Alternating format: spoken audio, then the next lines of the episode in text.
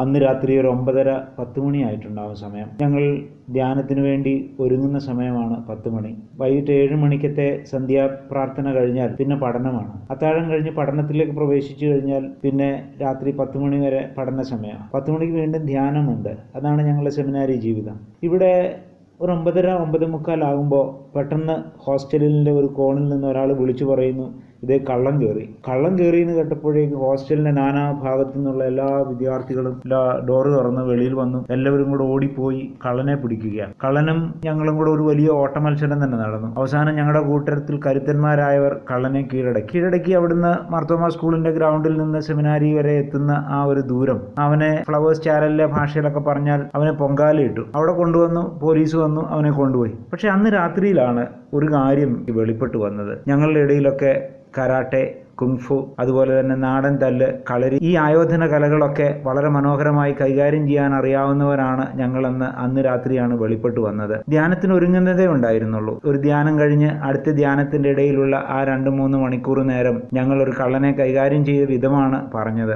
ഈ സംഭവമൊക്കെ കഴിഞ്ഞ് കുറെ വർഷങ്ങൾക്ക് ശേഷമാണ് ഞാൻ മാർക്ക് ട്വെയിനെ വായിക്കുന്നത്. മാർക്ക് ട്വെയിൻ പറഞ്ഞിട്ടുള്ള ഒരു പ്രസ്താവന വല്ലാതെ നമ്മളെ ഇങ്ങനെ കുത്തി നോവിക്കുന്നതായി പിന്നീട് തോന്നി. Absence of opportunity is your morality അവസരങ്ങളുടെ അഭാവമാണ് നിന്റെ ധാർമ്മികത എന്ന് അദ്ദേഹം വളരെ വ്യക്തമായിട്ട് പറഞ്ഞു.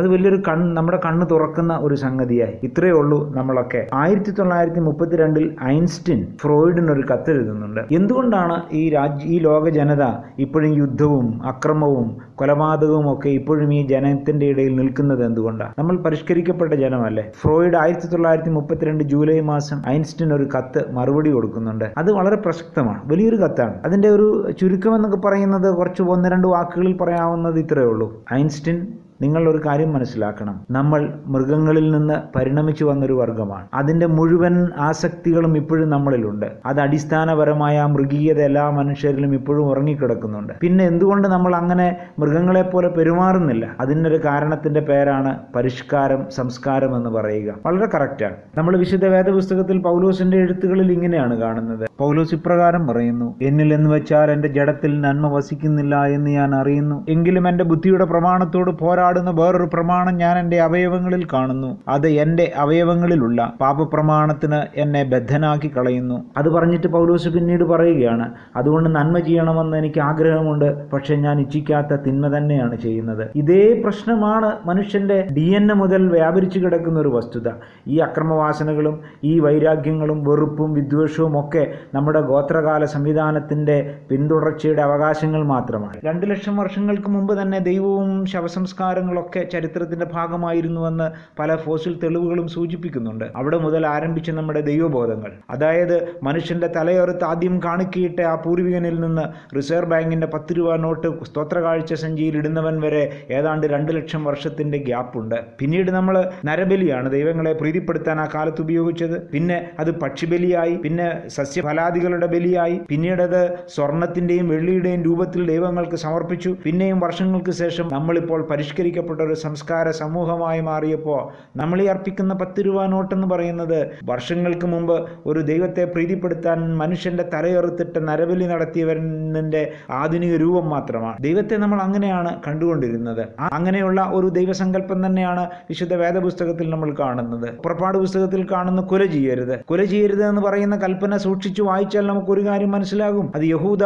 ഗോത്രത്തിലുള്ള ആരെയും കൊല്ലരുതെന്ന് മാത്രമാണ് അതിന്റെ അർത്ഥം. കാരണം കൊല ചെയ്യരുതെന്ന് പറഞ്ഞ അതേ ദൈവം തന്നെയാണ്. പിന്നീട് ഇങ്ങോട്ട് വരുമ്പോൾ എങ്ങനെ കൊലപാതകം നടത്തണമെന്നും എങ്ങനെ യുദ്ധം നടത്തണമെന്നും ആയിരക്കണക്കിന് ആളുകളെ സ്ത്രീകളെയും കുഞ്ഞുങ്ങളെയും മൃഗങ്ങളെയും വെട്ടിക്കൊല്ലണമെന്നൊക്കെ പറഞ്ഞ് തന്റെ ജനത്തെ യുദ്ധത്തിന് അയക്കുന്നത് പിന്നീട് നമ്മൾ ഇങ്ങോട്ട് കാണുന്നത് കൊലപാതകത്തിന്റെ പരമ്പരയാണ്.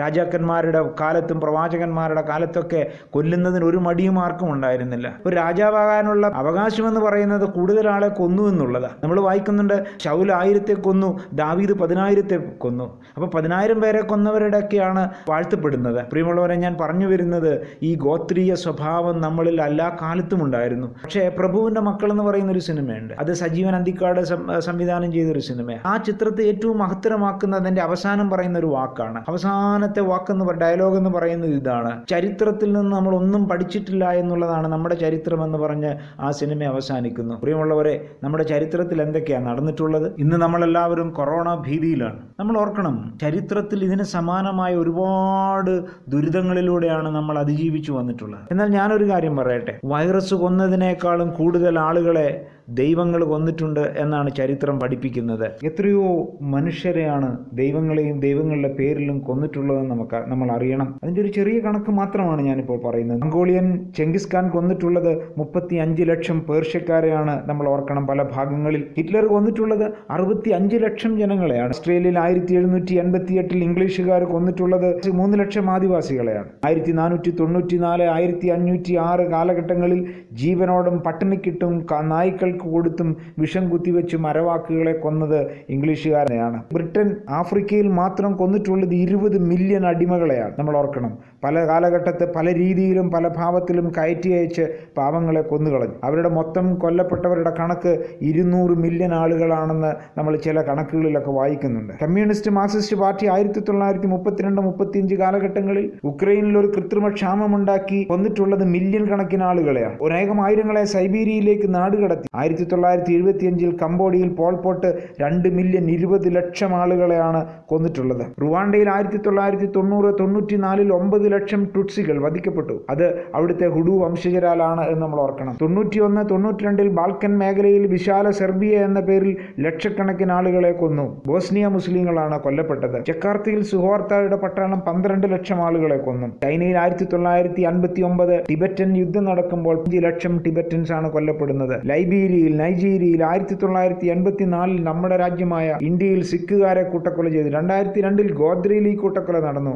ഐ എസ് ഐ എസ് ഈ കാലഘട്ടം വരെ ചെയ് കൊന്നൊടുക്കിയവരുടെ കണക്ക് നമ്മൾ ഭീകരമായ ഒരു തലത്തിലേക്ക് നമ്മളെ കൊണ്ടുപോവുകയാണ്. ഇവിടെ നാം കാണേണ്ട മറ്റൊരു വസ്തുതയുണ്ട്. അത് ഓർമ്മിപ്പിക്കുകയാണ് എന്റെ ലക്ഷ്യം. മനുഷ്യൻ മൃഗീയനും മൃഗീയ വാസനയുള്ളവനും പരസ്പരം ആക്രമിക്കുന്നവനും കൊല്ലുന്നവനും കൊലയ്ക്ക് കൊടുക്കുന്നവനും ആയിരുന്നു എന്നുള്ളത് സത്യമാണെങ്കിലും ആ ചരിത്രത്തിന്റെ ഇടനാഴികളിലൊക്കെ ദൈവം തന്റെ കയ്യൊപ്പ് ചേർത്ത് വെച്ചിട്ടുണ്ടായിരുന്നു. അങ്ങനെയുള്ള ചില മനുഷ്യരെ നമ്മൾ കാണുന്നുണ്ട്.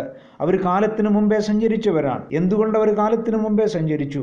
അതിനവർക്ക് ശക്തി എവിടുന്ന് കിട്ടി എന്നുള്ളതാണ് ചോദ്യം. കാബേലിനെയും കായിനെയും നമുക്കറിയാം. ഇവിടെ ആർക്കാണ് ശക്തി? തീർച്ചയായും കായിൻ എന്ന് പറയുന്ന ആൾ അവന്റെ മസിൽ പവർ വളരെ വലുതായിരുന്നു. അവനായിരുന്നു ശക്തി. പക്ഷേ വിശുദ്ധ വേദപുസ്തകം പറയുന്നത് കായിൻ മരിച്ചുപോയി. അവന്റെ ചരിത്രം അവിടെ അവസാനിക്കുന്നു. പക്ഷേ കൊല്ലപ്പെട്ട ഹാബേലാവട്ടെ ഇന്നും അവന്റെ രക്തം ഗുണകരമായി സംസാരിച്ചു കൊണ്ടിരിക്കുന്നു. അതുകൊണ്ട് കൊല്ലുന്നവനല്ല കൊല്ലപ്പെട്ടവനാണ് ശക്തി എന്ന് വിശുദ്ധ വേദപുസ്തകം ആദ്യത്തെ താളുകളിൽ തന്നെ എഴുതി വെച്ചിരിക്കുകയാണ്. ഒരിക്കലും കണ്ടിട്ടില്ലാത്തൊരു പ്രകൃതി പ്രതിഭാസത്തെക്കുറിച്ച് പ്രസംഗിക്കാൻ പറയുമ്പോൾ അത് ഒരു വട്ടനെ പോലെ ഒരു പൊട്ടനെ പോലെ ഒരു ഭ്രാന്തനെ പോലെ പ്രസംഗിച്ച് നടന്ന നോഹ. എന്നാൽ നമ്മൾ ഒരു കാര്യം ഓർക്കണം ആ ബുദ്ധിമാന്മാരുണ്ടല്ലോ. അവർ അന്ന് രാത്രി പെയ്ത മഴയ്ക്ക് ആ പെരുമഴയിൽ ഒലിച്ചുപോയി. ഈ വലിയ ദൈവപുരുഷൻ ഒരു പെട്ടകത്തിനകത്ത് സുരക്ഷിതനായി രക്ഷ പ്രാപിക്കുന്നുണ്ട്. അതുകൊണ്ട് പൊട്ടനാവുക എന്ന് പറയുന്നതാണ് ശക്തി. കള്ളക്കുപ്പായം ഇട്ട് അപ്പനെ വഞ്ചിച്ച ഒരാളെ നമുക്കറിയാം. അവൻ അപ്പനെ വഞ്ചിച്ചു.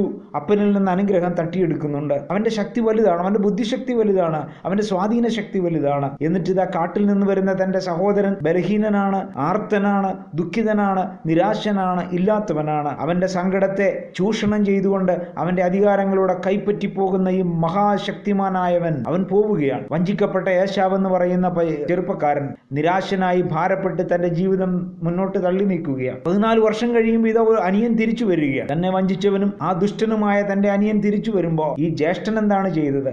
ശക്തിമാനായ യാക്കോബ് തിരിച്ചു വരുമ്പോൾ ബലഹീനനായ ഏശാവ് ചെന്നിട്ട് അവനെ കെട്ടിപ്പിടിച്ചിട്ട് ഉമ്മ വെച്ചിട്ട് പറയുകയാണ് എന്റെ പുന്നാരാനിയ നിനക്കിനിയും എന്താണ് വേണ്ടത്? ചതിക്കാനുള്ള ശക്തിയുടെ പേരല്ല ക്രിസ്തുവിന്റെ ഉയർത്തെഴുന്നേൽപ്പിന്റെ ശക്തി. തന്നെ ക്രൂരമായി ചതിച്ചവനെ കെട്ടിപ്പിടിച്ച് ഉമ്മ വയ്ക്കുന്ന യേശാവിന്റെ ശക്തിയുടെ പേരാണ് ഉയർത്തെഴുന്നേൽപ്പിന്റെ ശക്തി. പത്ത് ചെറുപ്പക്കാർ കൂടി ഒരു കൊച്ചു പയ്യനെ എടുത്ത് പൊട്ടക്കിണറ്റിലിടുകയാണ്. പത്ത് പേരൊക്കെ കൂടി ഒരു കൊച്ചു ചെറുക്കനെ എടുത്ത് കിണറ്റിലിടാൻ എന്ത് ശക്തി വേണം? പ്രത്യേകിച്ചൊന്നും വേണ്ട.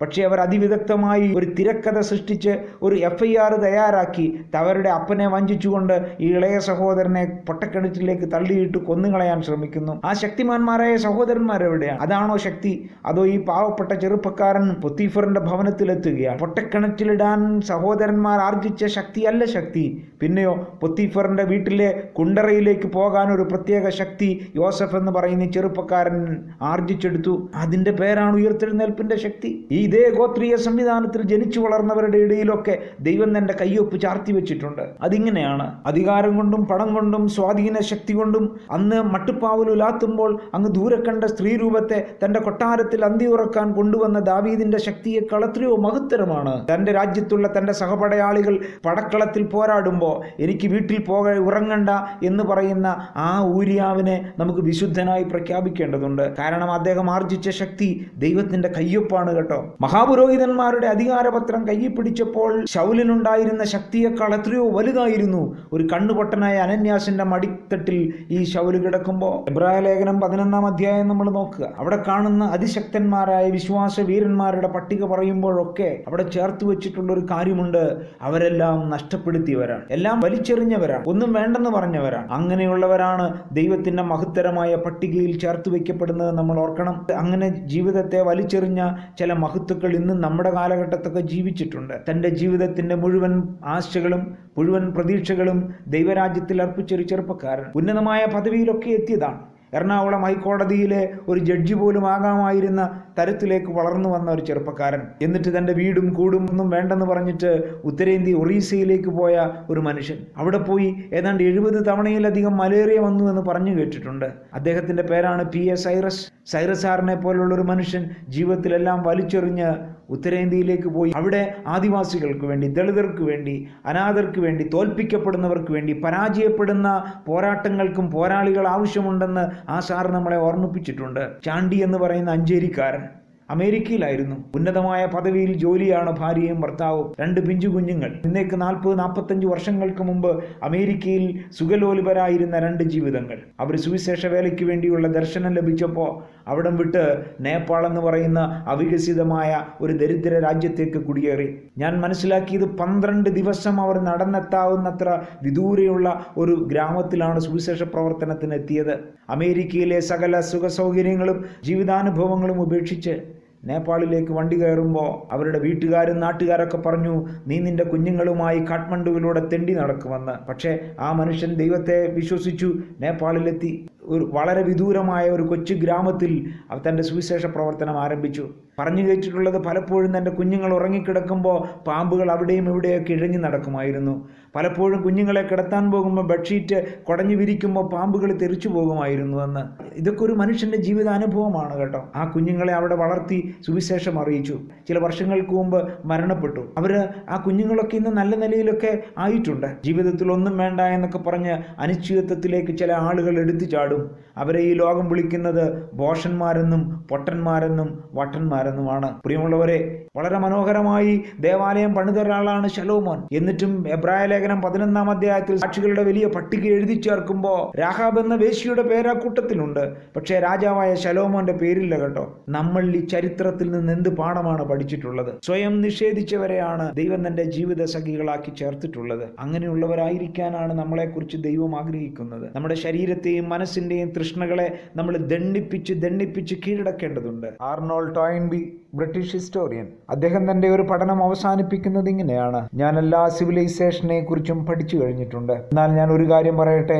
എല്ലാ സിവിലൈസേഷനും എല്ലാ സംസ്കാരങ്ങളും തകർന്നടിയുന്നതിന് തൊട്ടു മുൻപ് ഒരു പ്രത്യേക ജീവിതശൈലി നിലനിന്നിരുന്നുവെന്ന് ഞാൻ കണ്ടിട്ടുണ്ട്. ഞാൻ ഒരു മുന്നറിയിപ്പ് എന്ന നിലയിൽ പറയട്ടെ?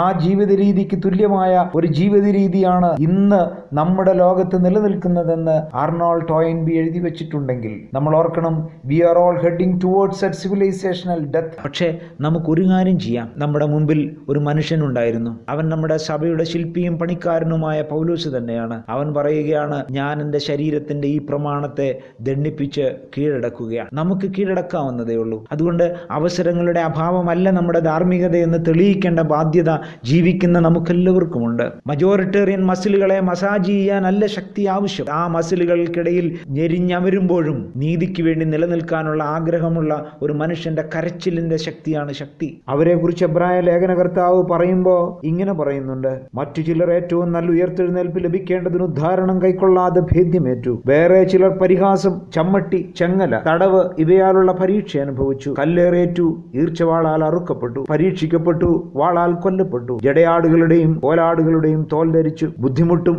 ഉപദ്രവവും കഷ്ടവും സഹിച്ചു. കാടുകളിലും മലകളിലും ഗുഹകളിലും ഭൂമിയുടെ പിളർപ്പുകളിലും ഉഴന്നു വലഞ്ഞു. ലോകം അവർക്ക് യോഗ്യമായിരുന്നില്ല. ചിന്തിക്കുന്നില്ല സഭകൾ തമ്മിലുള്ള പോര് ബിഷപ്പുമാർ തമ്മിലുള്ള പോര് അച്ഛന്മാർ തമ്മിലുള്ള വഴക്ക് വിശ്വാസികൾ തമ്മിലുള്ള പോരാട്ടങ്ങൾ ഇതിനൊന്നും ഒരു കുറവും ഈ കാലഘട്ടത്തിലും ഇല്ലെങ്കിൽ നമ്മൾ അറിഞ്ഞും അറിയാതെയും പറഞ്ഞു വെക്കുന്നത് ആ പഴയ ഗോത്രീയ ബന്ധനങ്ങൾ ഇപ്പോഴും വളരെ സജീവമാണെന്നുള്ളതാണ്. പിന്നെന്തിനാണ് ഈ കുഞ്ഞാട് അറുക്കപ്പെട്ടത്? അവന്റെ രക്തം ചൊരിയപ്പെട്ടത് എന്തിനാണ് നമ്മൾ കഴുകി ശുദ്ധീകരിക്കപ്പെട്ടവരായി. പുതിയൊരു ലോകത്തെ സൃഷ്ടിക്കുന്നതിനായിരുന്നില്ലേ ക്രിസ്തുവും അവന്റെ മരണവും ഈ ലോകത്തുണ്ടായത്? എന്നിട്ട് നമ്മളത് പ്രാപിക്കുന്നില്ലെങ്കിൽ നമുക്ക് അയ്യോ കഷ്ടം എന്ന് മാത്രമേ പറയാൻ കഴിയൂ. പ്രകൃതി പ്രതിഭാസങ്ങളുടെ അനിതര സാധാരണമായ ബന്ധനങ്ങളെ അതിജീവിക്കാൻ ഈ മൺപാത്രങ്ങളിൽ പകർന്ന അത്യന്ത ശക്തിക്ക് കഴിയുമെങ്കിൽ ഈ ചെയിൻ ബ്രേക്ക് ചെയ്യാൻ കുഞ്ഞാടിന്റെ രക്തത്തിന് സാധിക്കുമെങ്കിൽ ഈ ലോകത്തിന്റെ പ്രമാണങ്ങളുടെ ചെയിൻ നമ്മുടെ ജീവിതം കൊണ്ട് ബ്രേക്ക് ചെയ്യാൻ ശ്രമിച്ച വലിയ വിശുദ്ധന്മാരുടെ ഗണത്തിലേക്ക് നമുക്ക് പ്രവേശിക്കാം. അങ്ങനെ ഈ ലോകത്തെ നമുക്ക് സാംസ്കാരിക മരണത്തിൽ നിന്ന് വീണ്ടെടുക്കാം. ഇങ്ങനെ ഒരു കാലത്തിനായിട്ടല്ലയോ ദൈവം നമ്മെ ഇപ്പോൾ ഇവിടെ എത്തിച്ചിരിക്കുന്നത്.